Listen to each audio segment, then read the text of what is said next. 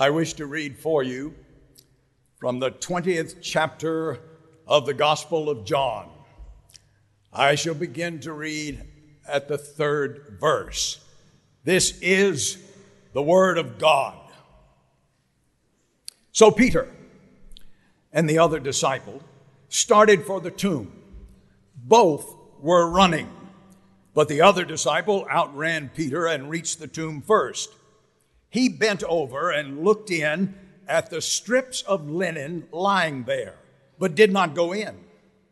Then Simon Peter, who was behind him, arrived and went into the tomb. He saw the strips of linen lying there, as well as the burial cloth that had been around Jesus' head. The cloth was folded up by itself, separate from the linen. Finally, the other disciple who had reached the tomb first also went inside. He saw and he believed.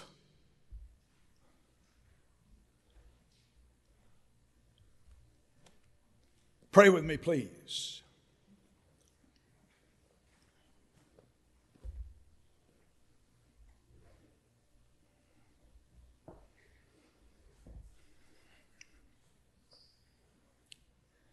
Give me Jesus, Lord. Give me Jesus. You can have all the rest. Just give me Jesus. Amen.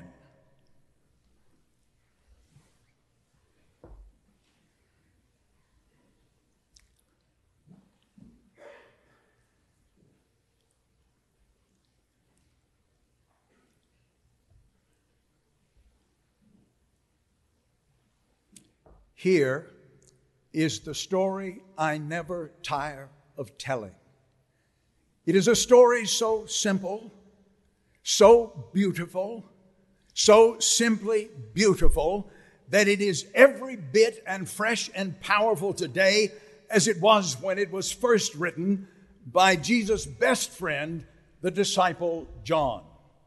It's the story of the first resurrection day it was the custom in first century Jerusalem for the wealthy citizens of that city to own private gardens located outside the walls of the city, uh, quiet, lovely places to which they could repair if they desired in order to escape the dust and the noise, the hustle and the bustle of the city. Uh, but also those lovely gardens adorned with brightly colored flowers served the wealthy citizens of Jerusalem as places for them to bury the members of their families. And so those private gardens did double duty, both as a private retreat and a family cemetery. Joseph of Arimathea owned one of those private gardens. And thanks to the kindness and generosity of Joseph, Jesus, after he was crucified, late on that Friday afternoon, was actually buried in Joseph's garden. Think of it. Jesus' life on this earth began in a borrowed womb and ended in a borrowed tomb. Uh. John says, it was early on Sunday morning, very early. In fact, John says, while it was still dark, Mary Magdalene, one of the followers of Jesus, left the city, headed out toward Joseph's garden. It was her intent to attempt to improve upon the rather hasty burial Jesus had received on that late Friday afternoon. Uh, because the Jewish Sabbath began at sundown Friday, ended sundown Saturday, nothing could take place in the intervening hours. Sunday morning was the first opportunity for Mary to make this trek and to perform this task. When she arrived at Joseph's garden, she was startled to see the great stone sealing the tomb had been moved aside. In a mixture of alarm and despair, she cried out, They have taken away my Lord. And without bothering to further investigate, she wheeled around and ran back into the city in order to tell the disciples what had happened. Peter and John, thunderstruck by this terrible news, themselves then dashed out of the city, headed toward Joseph's garden. It's amazing to me how the events of that first resurrection day always unfolded in double time. I mean, there was a lot of running going on that whole time. John, eh, maybe because he was younger, could run faster, apparently. He arrived at the garden first, didn't go into the tomb. I suppose he was trying to absorb the details of what he was seeing. But Peter, oh, no, not old brusque, impetuous, impatient, impulsive Peter. No, he barged right into the garden and charged straight into the tomb. John then followed. The two of them made an astonishing discovery. Now, John, in relating the story, inserts in the story several tiny little details. Little details which we tend to overlook when we read the story. Tiny little details which actually prove quite significant. Let me show you what I mean. The first little detail was this Peter and John noticed that the grave clothes were still in the tomb. That was an astonishing fact. You see, if the body of Jesus had been carried away or removed or stolen as they presumed it had, well, the grave clothes would never have been left behind. Why? Because in that day and time, no one but no one ever dared to handle a dead body without that body being completely enclosed and encased in grave clothes. No live skin could ever touch any dead skin. Not ever. It never happened. But the grave clothes were still there. Furthermore, the grave clothes were actually made of the very finest quality of linen, a linen which was incredibly expensive to buy. Grave clothes were always made out of this very expensive fabric. And even the poorest of the poor were always buried in these incredibly expensive grave clothes. It was an act of respect and reverence. But that linen was so extravagantly expensive that no one, and certainly no grave robber, would ever have left the grave clothes in the tomb. It never would have happened. One other tiny little detail. Uh, for me, it's the most significant of them all. Peter and John noticed that the grave clothes were not just tossed about casually in the tomb, not even folded up and set aside.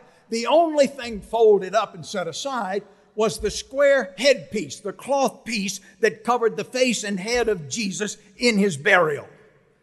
The grave clothes, however, were not tossed aside, not folded up, no, they were. And here you have to listen very carefully, please. John, in writing the account, uses at this point in the original language a very precise word which carries a very precise meaning. And he repeated the word twice in order to make the point. John says that the grave clothes, listen, had fallen in upon themselves. It was as if the body of Jesus suddenly evaporated out of the grave clothes. And the grave clothes were then left to just collapse upon themselves and remain undisturbed. John saw that, immediately caught the significance. And I love what the Bible says. The Bible says he saw and he believed. Right there in the dawn's early light, it dawned on John that Jesus Christ had been raised from the dead. His body had not been carried out of that tomb, no. He had emerged from the tomb under his own power. And in the process of his rising, the grave clothes had simply fallen in upon themselves and were left undisturbed.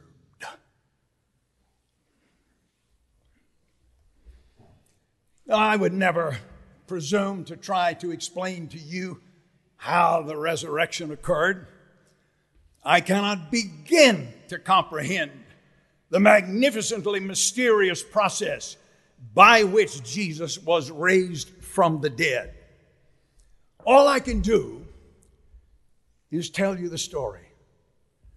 It's a story I never tire of telling.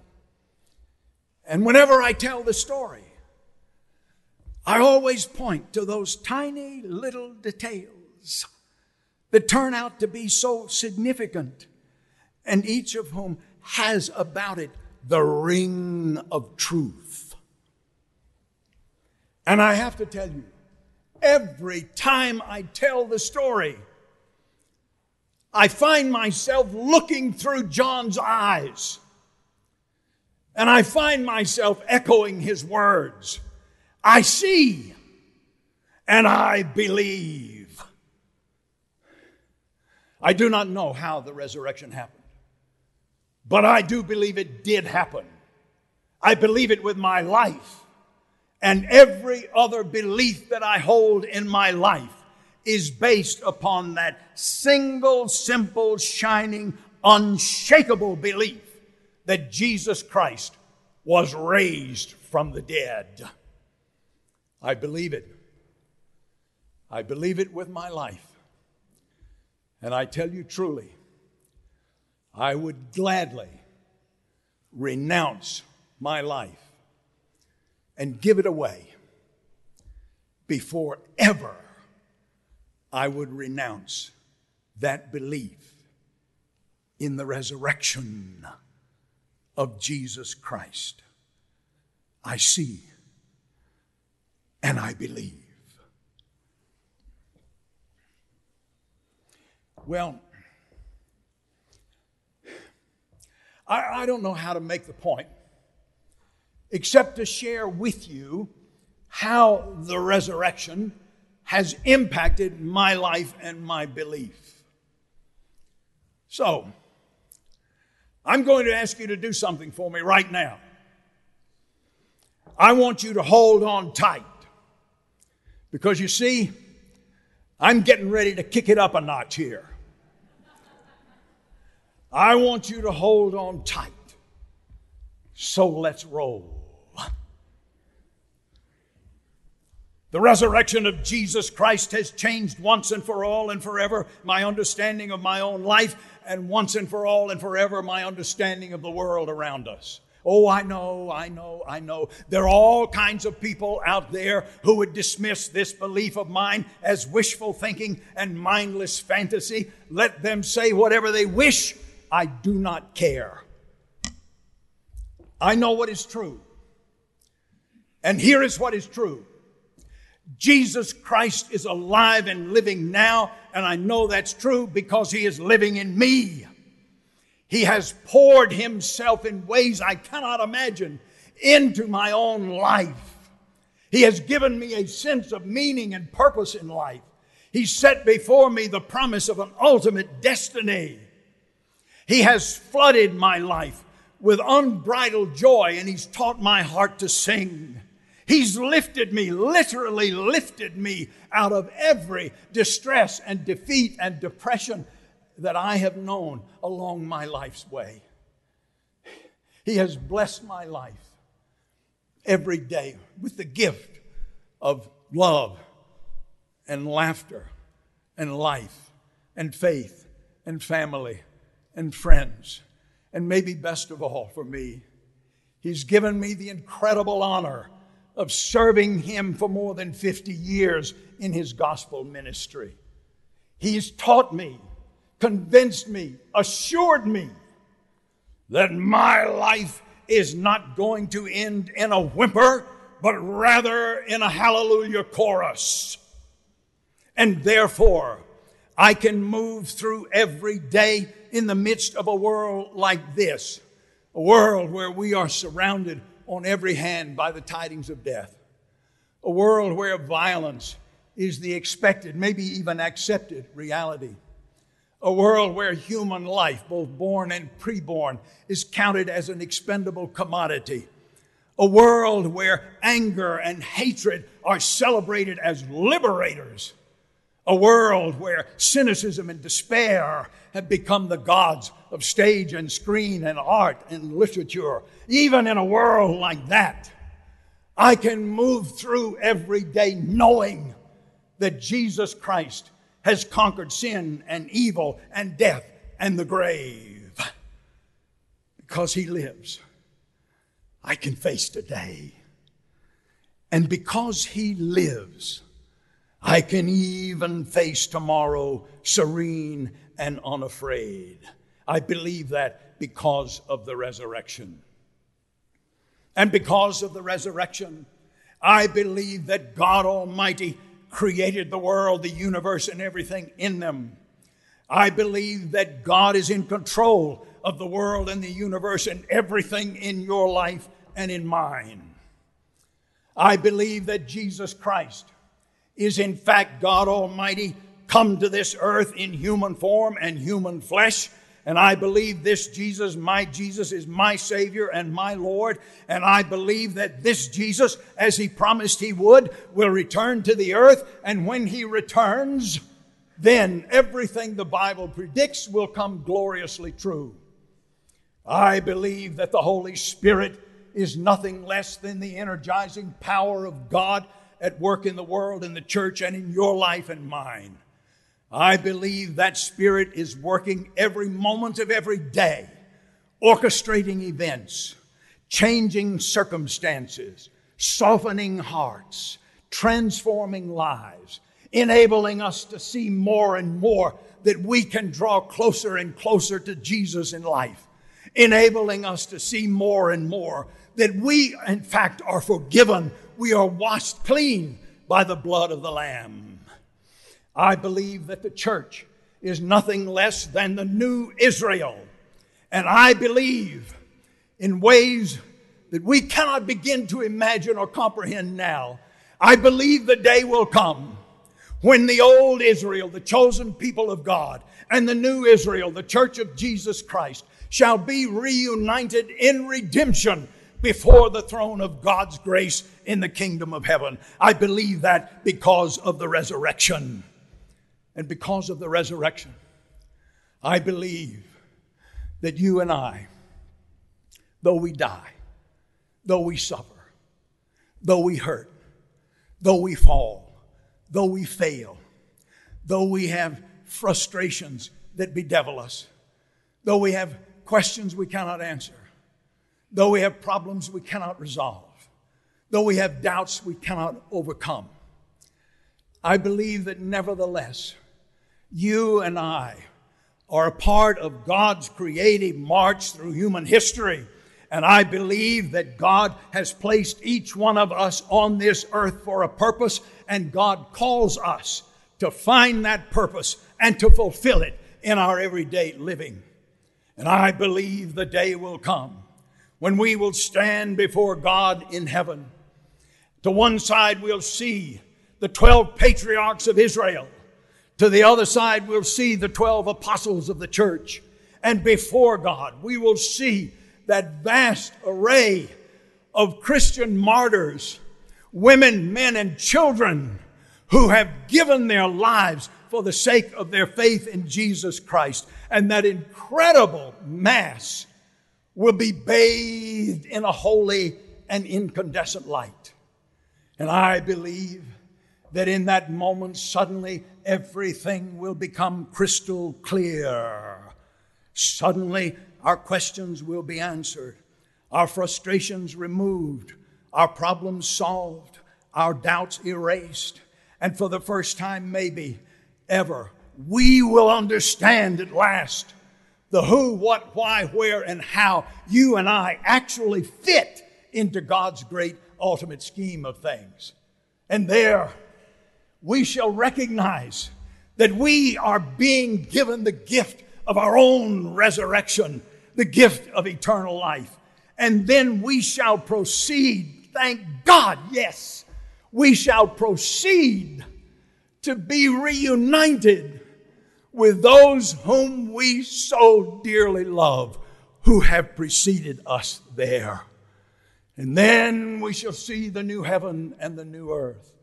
And we shall come to understand that life here, however good, is just a pale imitation of the life that waits for us there. That what happens here, however cherished, is just a hint, just a glimpse, just a foretaste, just a preliminary exercise for the true glory that waits for us there. I believe that because of the resurrection of Jesus Christ.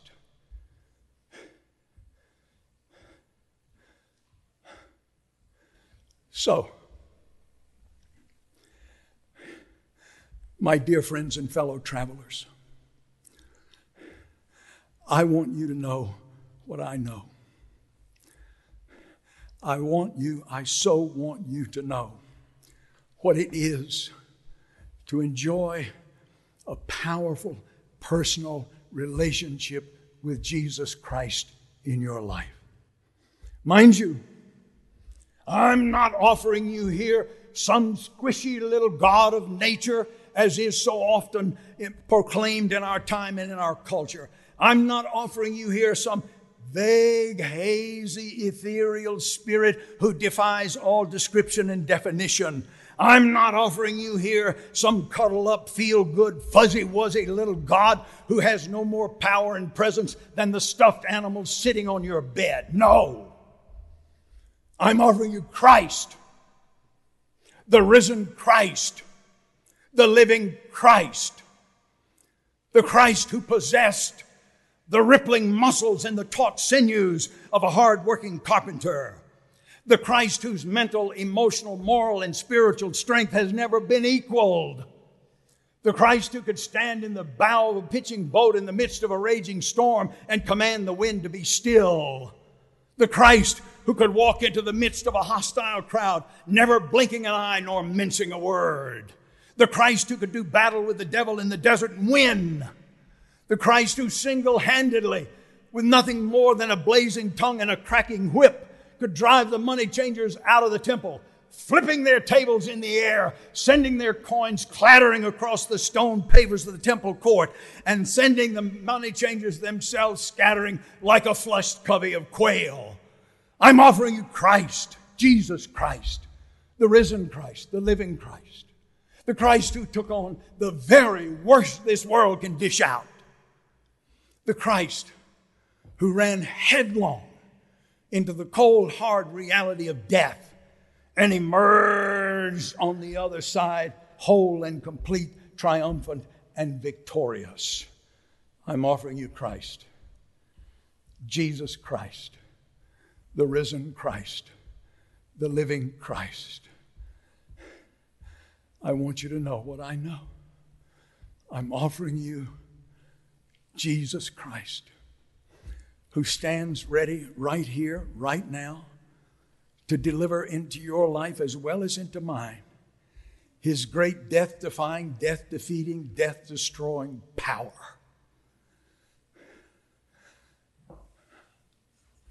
I want you to know what I know. Give your heart to him as I have given mine. Give your life to Him as I have given mine. I want you to know what I know. I want you to know the inexpressible joy of being able to live in obedience to Jesus Christ in your life in every day and in every way. I want you to know what I know the indescribable pleasure and power of having before you an ironclad promise of an eternal destiny. I want you to know what I know. that day is going to come when we shall behold God face to face. And in that moment, we shall join a vast multitude of God's people, a, a multitude so vast it cannot begin to be numbered, a multitude of people from every land and nation, from every language and tribe we shall join that multitude of God's people. And we shall blend our voices with theirs, praising God that at long last the kingdoms of this world have become the kingdom of our God and of his risen Christ, and he shall reign forever and ever. I want you to know what I know that you and you and you and you and you and you and you and I. That we, yes, by the power of the risen Lord Jesus Christ, you and I, we are forever resurrection people. And hallelujah is our song. Soli Deo Gloria. To God alone be the glory. Amen and amen.